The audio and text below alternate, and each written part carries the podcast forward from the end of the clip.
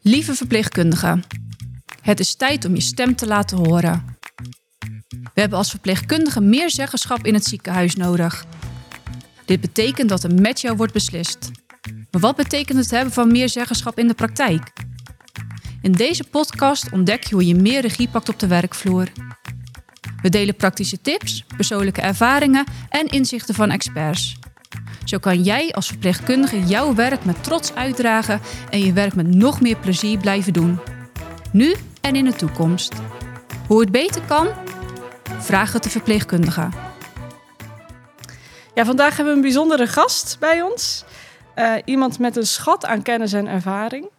Hij is niet alleen coördinator van de oncologie, uh, maar ook een actief lid van de commissie ethiek. En je hebt een, uh, een masteropleiding uh, ethiek afgerond. Ja, we hebben het genoeg om René Leitens te verwelkomen. René heeft diepgaand inzicht in zowel de praktische als de ethische aspecten van de verpleegkunde. Dus blijf luisteren terwijl we dieper ingaan op het spannende terrein van ethiek in het ziekenhuis. René, Hi. welkom Hallo. bij Vragen te Verpleegkundigen. We zijn blij dat je er bent en dat je inzichten met ons uh, gaan, gaan delen. Um, ja, al, allereerste vraag. Wat maakt dat jouw vuurtje zo brandt voor ethiek? Wat is jouw passie daarin? Ja, dat is best lastig. Uh, heel toevallig hebben we het gisteren ook wel even erover gehad. Van wat uh, met een paar collega's. Uh, van wat, wat heeft mij eigenlijk altijd uh, zo geboeid in ethiek? En bij mij uh, heeft het heel veel te maken toch wel in, met de interesse in uh, de Tweede Wereldoorlog. En met wat daar gebeurd is rondom ehm, dingen die goed en fout waren in de Tweede Wereldoorlog.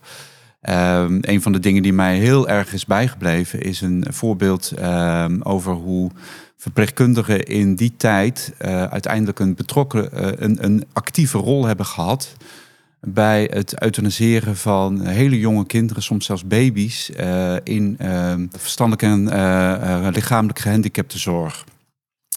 En dat heeft me altijd heel erg verbaasd en heeft me ook heel erg aan het denken gezet van wat heeft hun daartoe bewogen? Wat, wat, wat was hun idee daarachter om dat toch te doen? En hadden zij dan een ander gevoel over wat goed was en uh, wat uh, niet goed was in, in de zorg. Wat verstonden zij onder goede zorg eigenlijk? En vanuit dat onderwerp ben ik eigenlijk heel erg lang al bezig geweest met... maar wat is eigenlijk goed en wat is eigenlijk kwaad? Die vraag heeft mij eigenlijk altijd heel erg bezig gehouden. Vanaf het allereerste begin van mijn opleiding eigenlijk al. Want ik kan me nog herinneren dat mijn onderzoekje aan het eind van mijn MBO-verpleegkundige uh, opleiding ging ook over iets in de ethiek, over uh, het wel of niet reanimeren bij patiënten waarvan je echt vindt van, nou ja, dit heeft eigenlijk helemaal geen zin meer. En of, dat, of je dat als verpleegkundige wel of niet zou mogen doen, zelf een beslissing daarin nemen. Dus daar heb ik toen al uh, een onderzoek naar gedaan. Nou, dat is al meer dan twintig jaar geleden. En uh, dat, dat is altijd een beetje bij me blij, uh, gebleven. Van, uh, hoe, ja, wat is onze rol daarin? Wat, wat kunnen we daarmee met, met, met onze visie op het goede in de zorg? Wat is goede zorg voor ons als verpleegkundigen? En wat kunnen we daar als verpleegkundigen in bijdragen op de afdelingen? En ja, vandaar dat dat uitgelopen is in allereerst uh, nog een extra onderzoek in de HBO-opleiding en vervolgens in een uh, masteropleiding uh, en tegelijkertijd ook in een lidmaatschap op, in de commissie ethiek. Dus daar ben ik altijd wel heel erg mee bezig geweest. En ik lees ook regelmatig wat boeken op dat gebied. Dus ja. Jij vertelt hè, over, de, over de Tweede Wereldoorlog mm. en eigenlijk een andere sector. Hoe ziet voor jou ethiek eruit binnen de ziekenhuismuren? Uh, het, het, gaat om goede zorg leveren. Mm. Dus eigenlijk blijft de basisvraag: wat is goede zorg in een ziekenhuis? Ja. Wat je wel merkt is dat uh, de dynamiek anders is. Dus uh, in, in, die, ik bedoel, in die tijd was ook de rol van de arts en de verpleegkundige ook compleet anders. Mm -hmm. Van de andere kant zie je ook wel vergelijkbare standpunten vanuit die twee verschillende uh, hoeken. En wat je ook wel steeds meer ziet, is dat er veel meer disciplines bij betrokken raken in een ziekenhuis. Ik denk dat je in een ziekenhuis veel meer disciplines uh, hebt die zich daarmee ja, bemoeien wil ik niet zeggen, maar die, die zich daar uh, mee bezighouden, laat ik het zo zeggen, met de vraag van wat is goede zorg bij deze ene patiënt. Ehm, ik denk dat dat wat minder is in een verpleeghuis. Maar ik denk wel dat hun aanwezigheid wel uh, vaak wat sterker is. Dus een fysiotherapeut in een verpleeghuis is denk ik, die heeft een wat actievere rol dan een fysiotherapeut hier in een ziekenhuis omdat uh, de behandeling vaak uh, veel medischer is. Terwijl het daar veel meer gaat om revalidatie en in stand houden van de, uh, de, dus in de algemene bewegelijkheid van een patiënt, zal ik maar zeggen. Ja. Ja, ja. Begrijp, begrijp ja ik denk het wel. En, en ja, omdat je dus ook wel weer terugkomt op wat is nu goede zorg. Mm -hmm. ja, jij hebt dus ook je, je master gedaan op dat gebied. hoe kun je...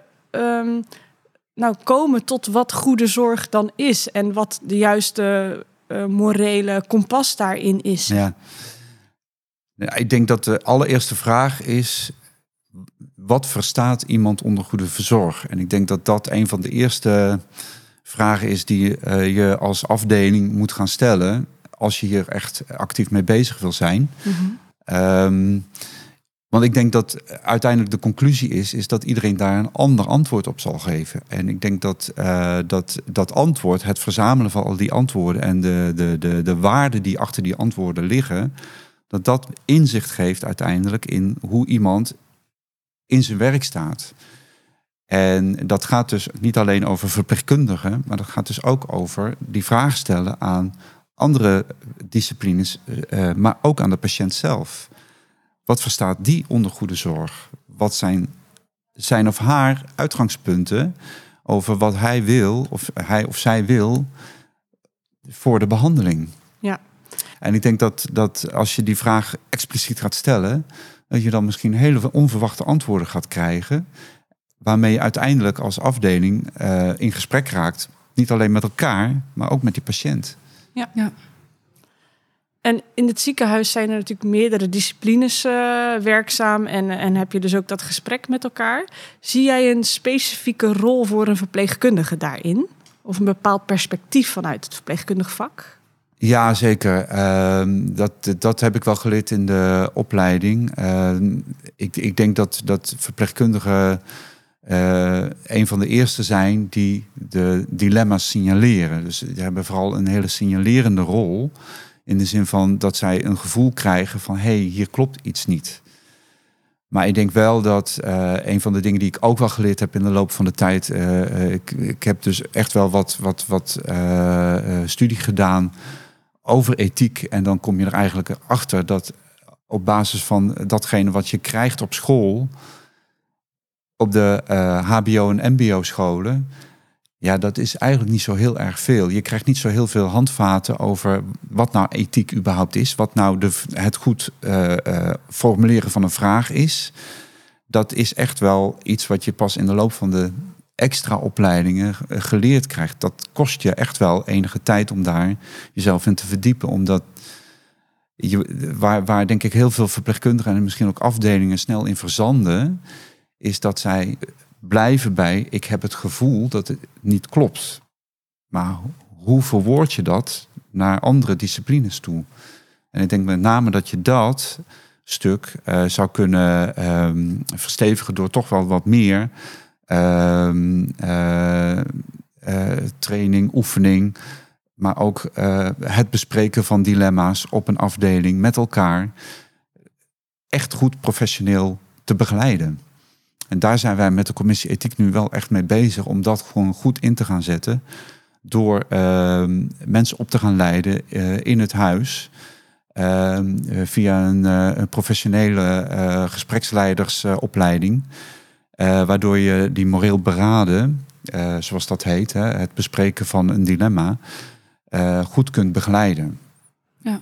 Want daar leren denk ik verpleegkundigen heel erg veel van door het stellen van de goede vraag, krijg je denk ik ook het dilemma steeds duidelijker. En krijg je uiteindelijk ook een betere dialoog over welke normen en waarden nu uiteindelijk in dat dilemma botsen. Ja. Kan je daar misschien een voorbeeld van noemen? Wat voor uh, ethisch lastige, situatie voor een verpleegkundige uh, en hoe dat, dat is opgelost?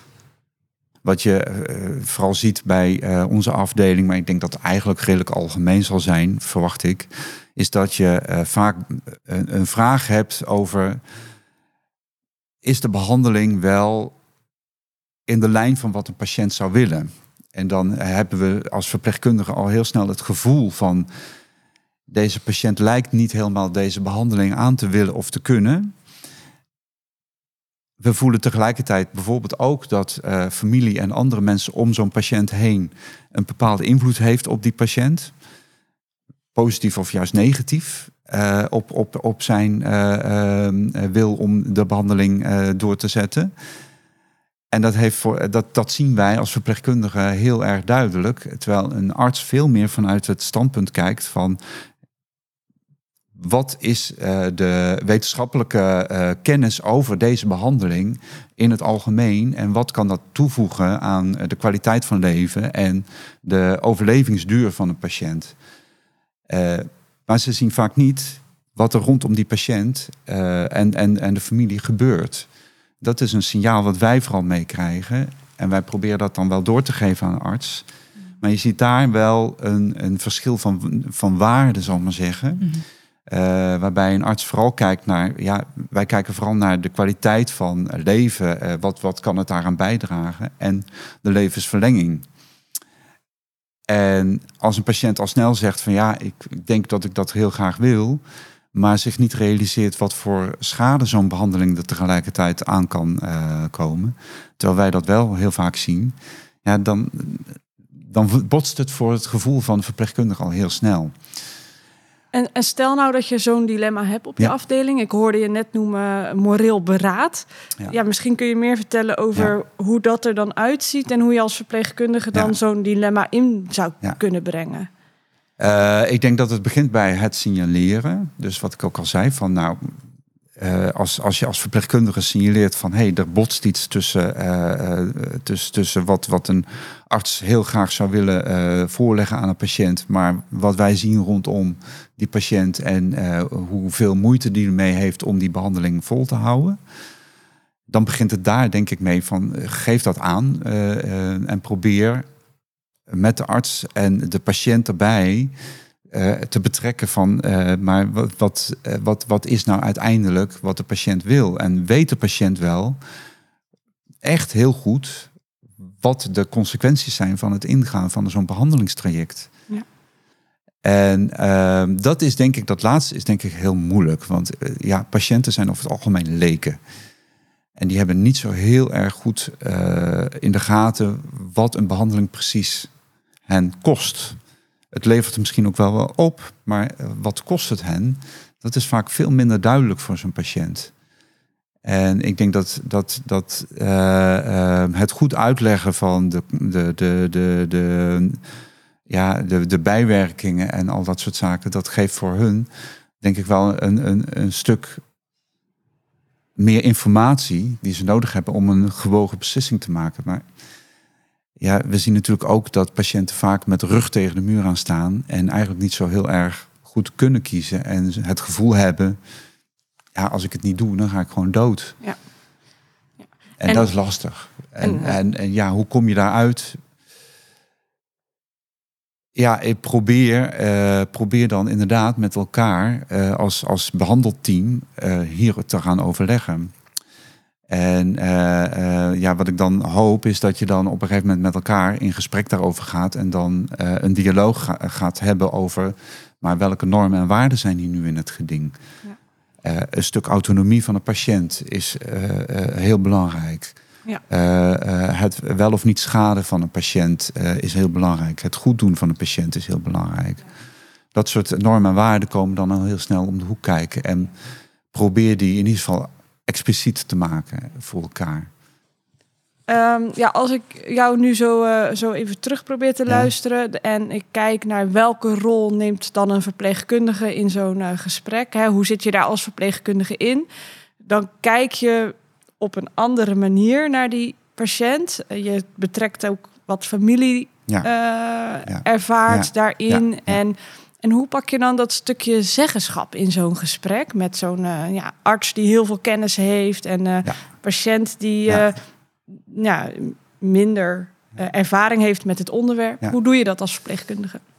Ehm, ik denk eh, bij ons op de afdeling gaat het ook voor een heel groot gedeelte over dat je ziet eh, wat, dat je weet wat voor behandeling een patiënt heeft, dat je weet wat voor ziekte een patiënt heeft. Dus je gaat met zo'n arts niet alleen in op het moreel dilemma wat je het meemaakt, maar ook op de ziekte en de, de, de behandeling zelf. En probeert met de arts eh, daarover te praten. Ja, als je het nu volledig zelf voor het zeggen eh, zou hebben. Je geeft Mhm. net al aan dat het invoeren van een, van een moreel beraad dat het best lastig is. Ja. Wat is jouw ideaalwereld als het gaat op het gebied van ethiek?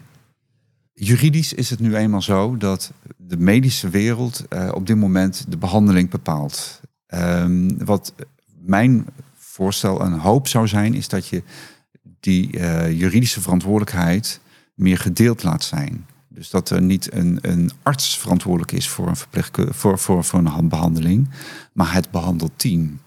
Ja, multidisciplinair. Multidisciplinair. En dat zou mijn eh, ideale wereld zijn, waardoor je eh, ten eerste ook de, de, de, de zwaarte van eh, het beroep van arts misschien ook. Misschien kiezen mensen daar ook heel erg bewust voor. Van ik vind het fijn om, om juridisch verantwoordelijk te zijn voor zo'n behandeling. Maar ik denk ook dat daardoor ook wel zo heel erg op die arts neerkomt nu. Dat zij eh, zich, zeg, eh, zich eh, te veel realiseren van ja, als ik het niet doe, als ik het patiënt ontzeg, dan, dan ontneem ik de patiënt de kans tot een levensverlenging of een kwaliteit van levenverbetering. En ehm, ja, als je die, die, die beslissing deelt, ik denk dat je dat dan gewoon toch op een ja, andere manier inschat, zou ik maar zeggen. Dus eigenlijk dat we gewoon weer met elkaar een dialoog aangaan Ja. over waar het nu gaat over goede zorg. Ja, ja, ja, exact. Ja. ja. En heb jij nog een, eh, een soort wens eh, voor eh, heel praktisch de verpleegkundige op een afdeling? Eh, je zegt nu ook ethiek is soms een beetje nou ja, vergeten op, op Ja. de afdeling. Heb je daarin nog een, een wens voor alle afdelingen Ja. en alle verpleegkundigen hoe ze dat vorm nou, kunnen begint geven? denk ik met scholing. Ik denk dat eh, wat ik gewoon merk is dat de, eh, de basisopleidingen betrekkelijk weinig doen aan ethiek. Ze doen wel iets, maar het is niet heel veel. Eh, vervolgens ehm, zie ik in de vervolgopleiding eigenlijk dat het een soort van verplicht puntje is wat je moet afvinken.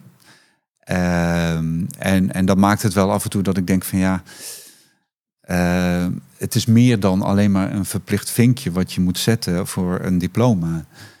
En ehm, door eh, het eh, breder te trekken en het wat meer te integreren in je eh, verpleegkundige onderwijs, denk ik dat je toch ook uiteindelijk zo'n verpleegkundige ook veel meer eh, laat nadenken over, maar hoe, wat is nou goede zorg? Wat, wat zie ik nou en hoe kan ik daar nou uiteindelijk mee aan de slag op een afdeling? Ja. En ehm, dat is denk ik gewoon toch wel een basisvoorwaarde om daar verder mee te komen. Ja. En op de afdelingen zelf eh, zou je dus inderdaad gewoon liever, ehm, en, en dat, dat proberen we vanuit de commissie ethiek dus ook te, te, te bewerkstelligen, zou je liever zelf eh, de eh, eh, structuur rondom ethiek wat beter te, te maken. Dus dat je, je hebt altijd acute casussen die spelen. Mhm. Die kun je denk ik heel prima proberen met een eh, moreel beraad op dat moment te bespreken. Maar ik denk dat het ook goed is om daarnaast ook om de zoveel tijd, om de vier weken, om de zes weken, om de acht weken, een moreel beraad te plannen over een dilemma wat je de afgelopen tijd bent tegengekomen en waar mensen nog steeds heel veel vragen over hebben. En mee zitten en mee rondlopen. Van goh, eh, maar wat is hier nou gebeurd? En wat vinden we daar nou eigenlijk van? En als je dat op een gegeven moment gewoon standaard gaat doen, dan zul je zien dat je daar dus ook gewend raakt om het goed te bespreken. En uiteindelijk ook met elkaar en andere disciplines gaat, ehm, eh, gaat eh, in dialoog gaat komen. Het moet meer onderdeel worden van Ja, ons dagelijks absoluut- werk. Ja, het is gewoon meer onderdeel van ons dagelijks werk. Ja. Ja.